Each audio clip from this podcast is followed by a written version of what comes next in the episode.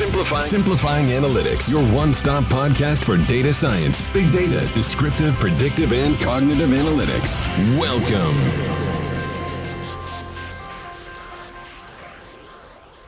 En nuestro sector, la inteligencia artificial lo cambiará todo.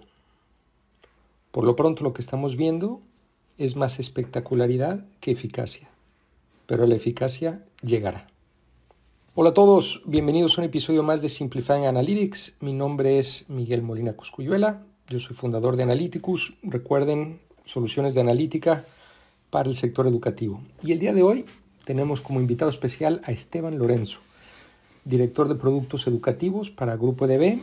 Disfrutarán muchísimo esta charla. La visión de Esteban es única en mezclar perfectamente los conceptos educativos justamente con los avances tecnológicos nos contará sobre cómo ve el futuro, cómo ve los desafíos, cómo ve el impacto y la adopción de estas tecnologías para transformar la educación.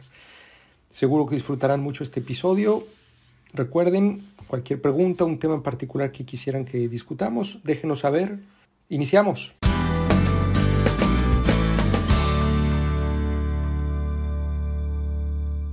Pues bienvenidos a otro episodio más de Simplifying Analytics. Esteban, un gusto tenerte aquí con nosotros. ¿Cómo estás? Muy bien, muy bien. Encantado de, estar aquí. Muchas gracias por, la invitación ¿eh? y por la conversación.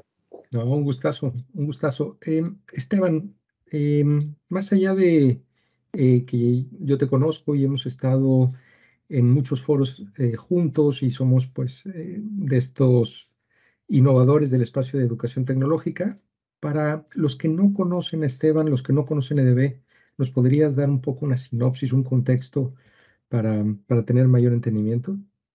Sí, sí, eh, seguro que sí. Bueno, nosotros, EDB, eh, e somos un, grupo de empresas. Eh, tradicionalmente, bueno, somos creadores de contenidos educativos, venimos del mundo editorial y llevamos creando contenidos eh, educativos desde hace más de 40 años y hace ya casi 15 años que también, aparte del contenido clásico en papel, eh, hacemos ahora contenidos también digitales.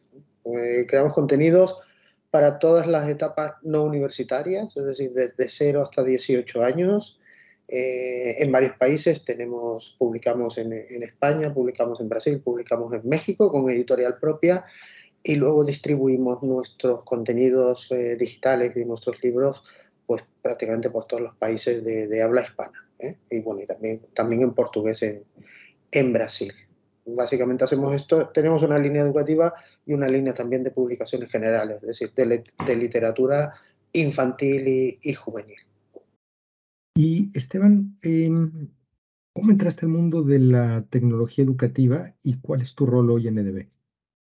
Bueno, yo vengo del mundo de la tecnología en general. Yo creé una empresa ya por el 1997, imagínate, en los inicios de Internet, y una startup y, luego otra. Y bueno, hacíamos sobre todo eh, webs, e intranet, eh, eh, mucho contenido, mucho contenido adaptado a, a, la web en aquellos, en aquellos inicios, ¿no? Vivimos esto.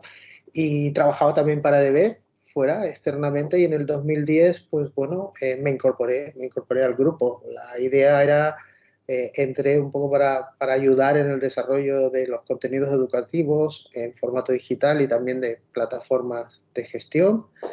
Y bueno he ido evolucionando ya son 13 años que, que, que llevo en EDB donde bueno, he podido desarrollar desarrollar toda la línea de, productos y servicios digitales del grupo y liderar, y liderar esa línea de desarrollo.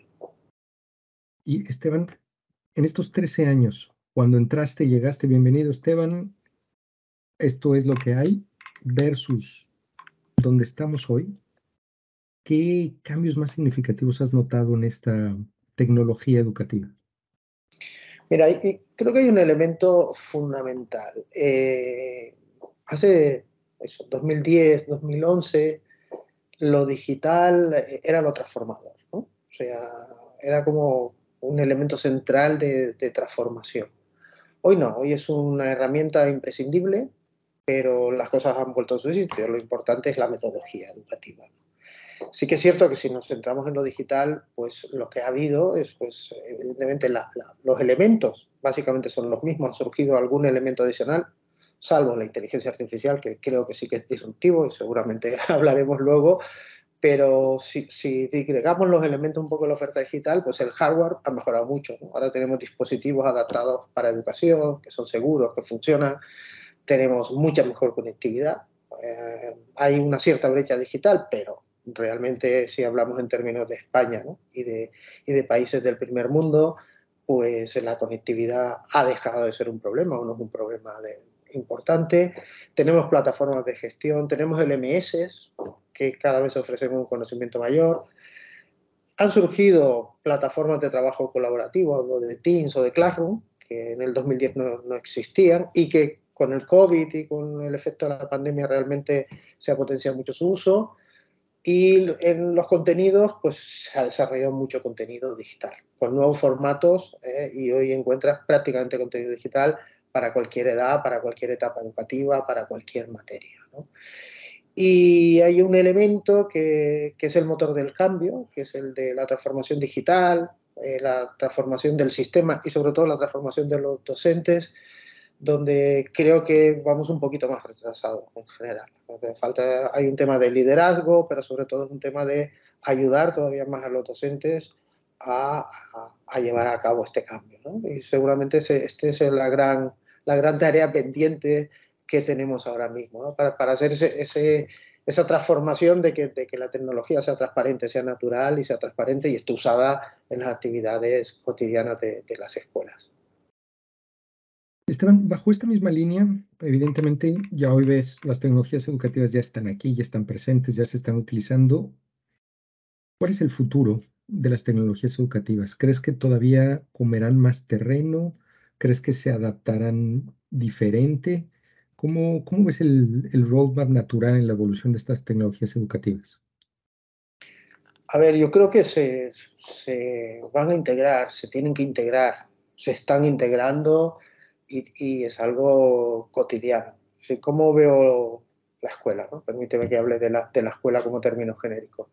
Bueno, tenemos una educación presencial que tiene que ser una educación presencial digital. No puede, creo que no puede ser de otra manera. Eh, estamos en un mundo digital, un mundo todavía más digital, o sea, si visualizamos nuestra sociedad en 20 o 30 años, será mucho más digital todavía y la escuela tiene que responder a esto. Estamos en ese proceso, estamos en el camino, no, es que no estemos en absoluto, pero creo que se profundizará. Ese es el elemento fundamental. Y usando lo digital como, una, como un soporte, es, es básico para buscar, para elaborar, para compartir información, para aprender competencias, soft skills ponerlas en práctica en este mundo digital, para generar experiencias digitales personalizadas. No, no, lo, no lo veo de otra manera, no lo veo de otra manera y cualquier metodología que se use, si, la, educación también está en un, en un, proceso de transformación profunda a nivel mundial, eh, se hará con estas herramientas digitales. Y estas herramientas digitales son imprescindibles para esa transformación a la que está asistiendo la educación, de un modelo más basado en el contenido, un modelo más competencial, eh, aprender a aprender, educación para toda la vida. Todo esto, todos estos términos que están ahí en medio, eh, necesitan de la tecnología para, para existir y para funcionar. No serían posibles sin, sin la tecnología. Yo creo que estamos ahí. Nosotros, Esteban, en, en algunos momentos hemos hablado de cómo potencialmente este sector ha sido mucho más lento en adaptar las tecnologías. ¿no? Hay, hay, sectores que la adaptan mucho más rápido. El sector educativo le ha costado entrar en esa transformación. Como se dice en mexicano, ¿crees que ahora sí va de verdad? ¿Ahora sí es en serio? o, todavía em, parece que sí, pero la adopción real de la tecnología, dadas las características, la burocracia, eh, la academia, todavía tomará mucho más tiempo.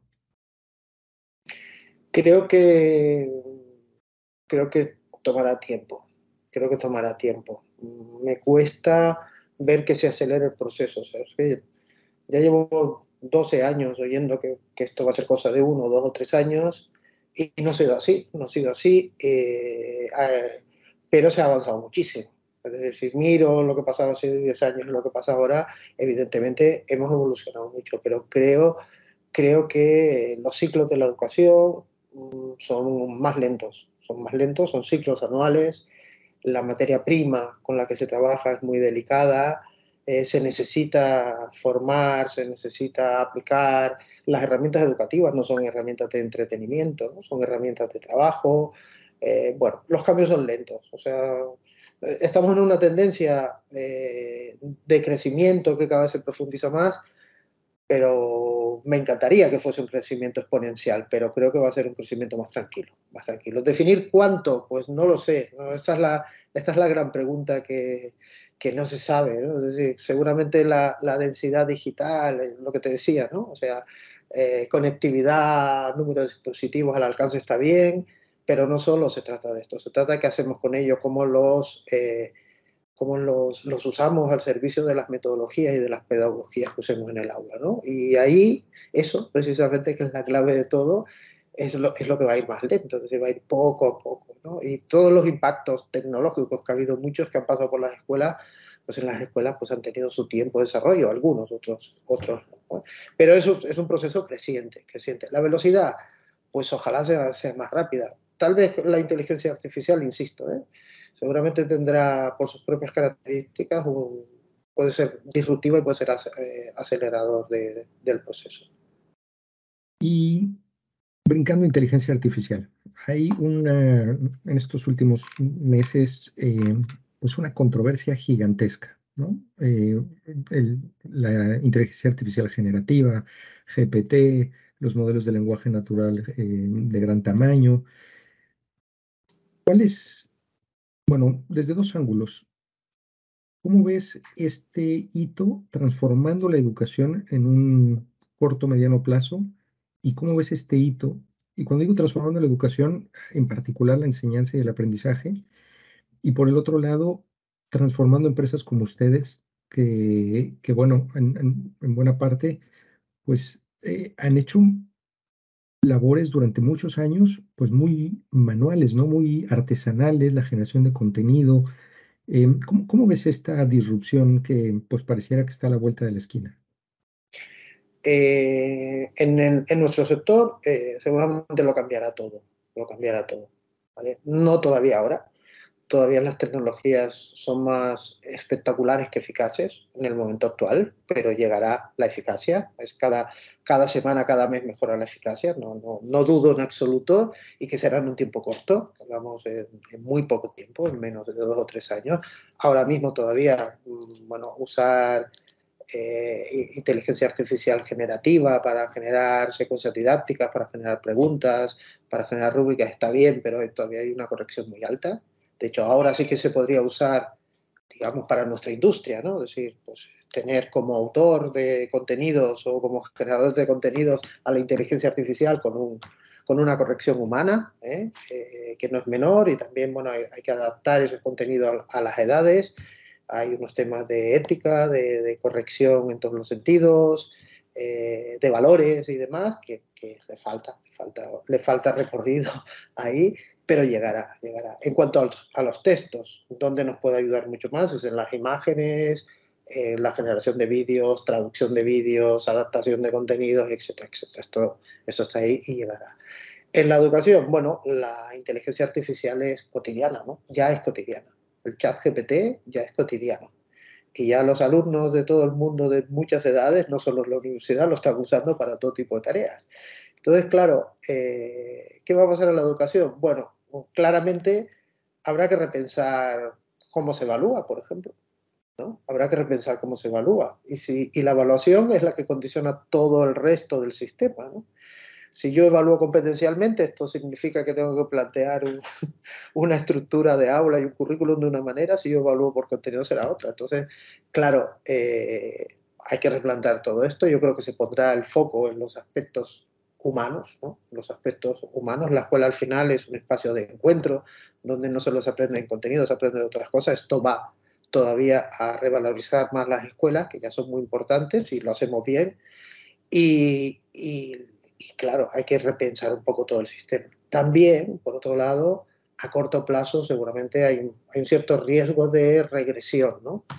hacia lo analógico. ¿no? Por ahí hay algunas noticias de, vamos a borrar todo lo digital de las escuelas y dejémoslo como un oasis analógico, no me parece que sea lo correcto. No me parece que sea lo correcto. Las escuelas tienen que ser, ya lo digo hace tiempo, un ejemplo de buen uso de la tecnología.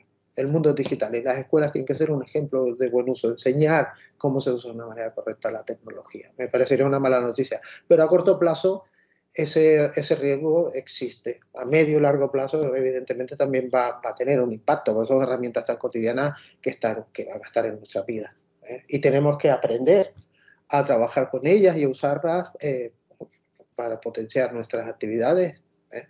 para potenciar nuestra vida, ¿no? en este sentido. Y en, en, este sentido, que decías, bueno, borremos la tecnología, ¿cómo, ¿cómo es el equilibrio entre justamente la enseñanza tradicional y la enseñanza apalancada por la tecnología? Bueno, es que es, que es como la vida real, se tienen que, se tienen que mezclar, se tienen que mezclar. La escuela es más necesaria que nunca, es un poco lo que, lo que te decía. Es un punto de encuentro entre personas, entre alumnado y docentes, entre docentes en sí mismos y entre alumnos en sí mismos. Eh, esto es fundamental, es fundamental para una experiencia educativa, ¿no? Y esto no lo sé. Pero claro, la tecnología es, es absolutamente necesaria. yo, yo no concibo que se me eduque, ¿no? Si a mí, si ahora mm, iniciase con 5 o 6 años, iniciase mi vida, ¿no? En una escuela, yo no concebiría, ¿no? O, o, mis padres, ¿no? No, no, no, se concebiría una educación donde no se trabajen los temas digitales, ¿no? Para, para trabajar, para entender el mundo, ¿no? para, para, integrarse en el mundo. O sea, la escuela al final eh, formamos a personas, ¿no? formamos a ciudadanos con contenidos, con habilidades para ser, para ser ciudadanos. No, no se entiende. Entonces, ya están conviviendo y tienen que convivir. El equilibrio, pues lo dará, lo dará en las circunstancias pues, prácticamente de cada aula. De cada aula ¿no? Las aulas y las escuelas están en un entorno socioeconómico, en un país, en unas circunstancias distintas pero, pero que conviven tienen que convivir. ¿eh? Yo no, no, no, no, entendería otra, otra opción distinta, no lo sé. Estamos en un momento de cambio. Decir esto de no entendería, digo no entendería porque no me atrevo a, a vaticinar qué puede pasar en el futuro, ¿no? Pero, pero vamos, no, no entendería que, que, no hubiese una, una escuela digital presencial, que creo que es lo que, que es donde estamos y, y donde vamos a seguir. Y con esto no, no me atrevería a vaticinar el futuro, llegando a un poco a nuestra última pregunta, y generalmente esta pregunta se la hacemos a todos, em, a todos nuestros invitados. Te levantas un día por la mañana, abres tu closet y ahí hay una bolita de cristal. Y en tu bola de cristal, pues vas a ver la educación en el año 2030, dentro de siete años. ¿Cuáles son esos dos o tres hitos que estás viendo ahí y que realmente te, te asombran o te escandalizan o te impactan? A ver, es una pregunta muy interesante y muy compleja. Y algunas cosas las veo más allá de esos siete años, ¿vale? Eh, yo creo que, que, va a ser, en primer lugar, una educación pues, más abierta, más abierta, ¿no? no, tan reglada. Ya se está empezando a ver eh, pues en, educación, en formación profesional, en, edades universitarias, donde, donde bueno, hay experiencias educativas mucho más rápidas, más concretas, eh, súper eficaces, basadas en tecnología. Entonces, claramente va a ser una educación más abierta, que ya está yendo más allá de las aulas y, y, que una carrera profesional va a ser pues, casi por módulos, por secuencias de aprendizaje, por necesidades de aprendizaje concretas, donde vamos a tener una construcción dinámica para toda la vida. Esto creo que está ahí y ya en la formación profesional, hablo del, del ejemplo de España, ¿no? la formación profesional de España, la nueva ley ya está con esta filosofía. Oye, incorporas tu experiencia y te vas formando, poco a poco. No, lo importante no es el título, lo importante es lo que sepas y lo que sepas que esté adaptado para la situación de ese momento y que vayas construyendo tu, tu carrera. Otro impacto que, en siete años tendremos, pues tendremos asistentes de aprendizaje, asistentes personales de aprendizaje para los docentes y para los alumnos. Creo que están ahí ya a la vuelta de la esquina y que ayudarán, ayudarán a mejorar, a mejorar el aprendizaje, sobre todo ayudarán, y espero que ayuden mucho, ¿eh? y me propongo trabajar en ello, a ayudar sobre todo a la gente que tiene más dificultades en el aprendizaje Hay un reto enorme de, personas, hay muchas personas con muchas dificultades de aprendizaje, dificultades socioeconómicas y de todo tipo, y ahí la tecnología puede ayudar, sobre todo los alumnos, ¿eh? a llegar, a llegar ahí a esos niveles y a superar, a minimizar el, fracaso escolar. Otro aspecto importante son los formatos. Creo que simuladores, eh, robots, eh, realidad virtual, inmersiva, aumentada, no se sabe bien.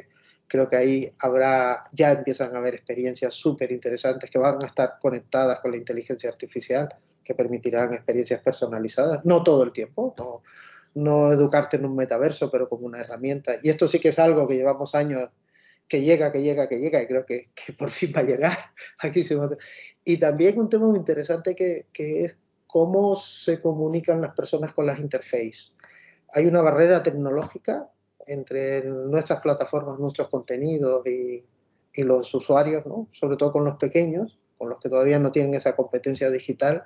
Y si lo hacemos bien, seguramente podemos incorporar estas nuevas funcionalidades a los más pequeños, ¿no? que podamos hablar con la interface podemos encontrar, es decir, una manera un poco más humana y más, y más divertida de trabajar con la tecnología.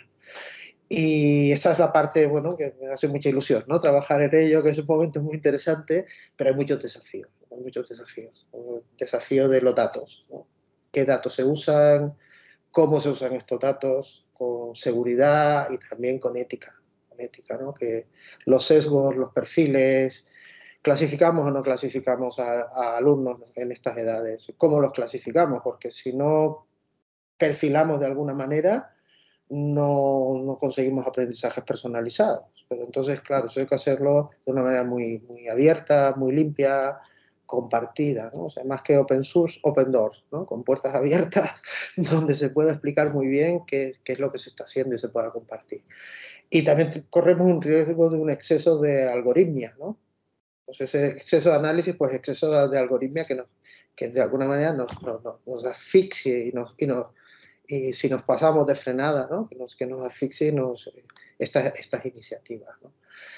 Y bueno, y, y incorporar el aspecto humano, o sea, este equilibrio ¿no? entre lo humano y lo digital, que ahora lo digital con la inteligencia artificial es más humano, que esté siempre eh, los, los aspectos humanos por encima. ¿no? los aspectos humanos por encima. Tiene que ser equilibrado, pero el humano tiene que estar encima. Y esto tiene que ser clave, esto tiene que ser clave. Esteban, qué, qué, maravilla de respuesta. ¿eh? La verdad es que mientras lo ibas verbalizando, yo pensaba, qué fortuna vivir en este momento. Sin Realmente duda. qué fortuna vivir en este momento. Eh, pues Esteban, cerrando nuestra charla, además de agradecerte muchísimo, si alguien estuviera interesado en, en contactarte, en ampliar la conversación contigo, ¿cuál, ¿cuál sería el mejor canal para hacerlo? Creo que sería LinkedIn. ¿Eh? Pues buscarme Esteban Lorenzo EDB en LinkedIn y, y encantado. Pues, intento responder siempre a todas las personas que me contactan, pero bueno, por, por LinkedIn me, me, pueden enviar un mensaje o, o agregarme o lo que, lo que desee.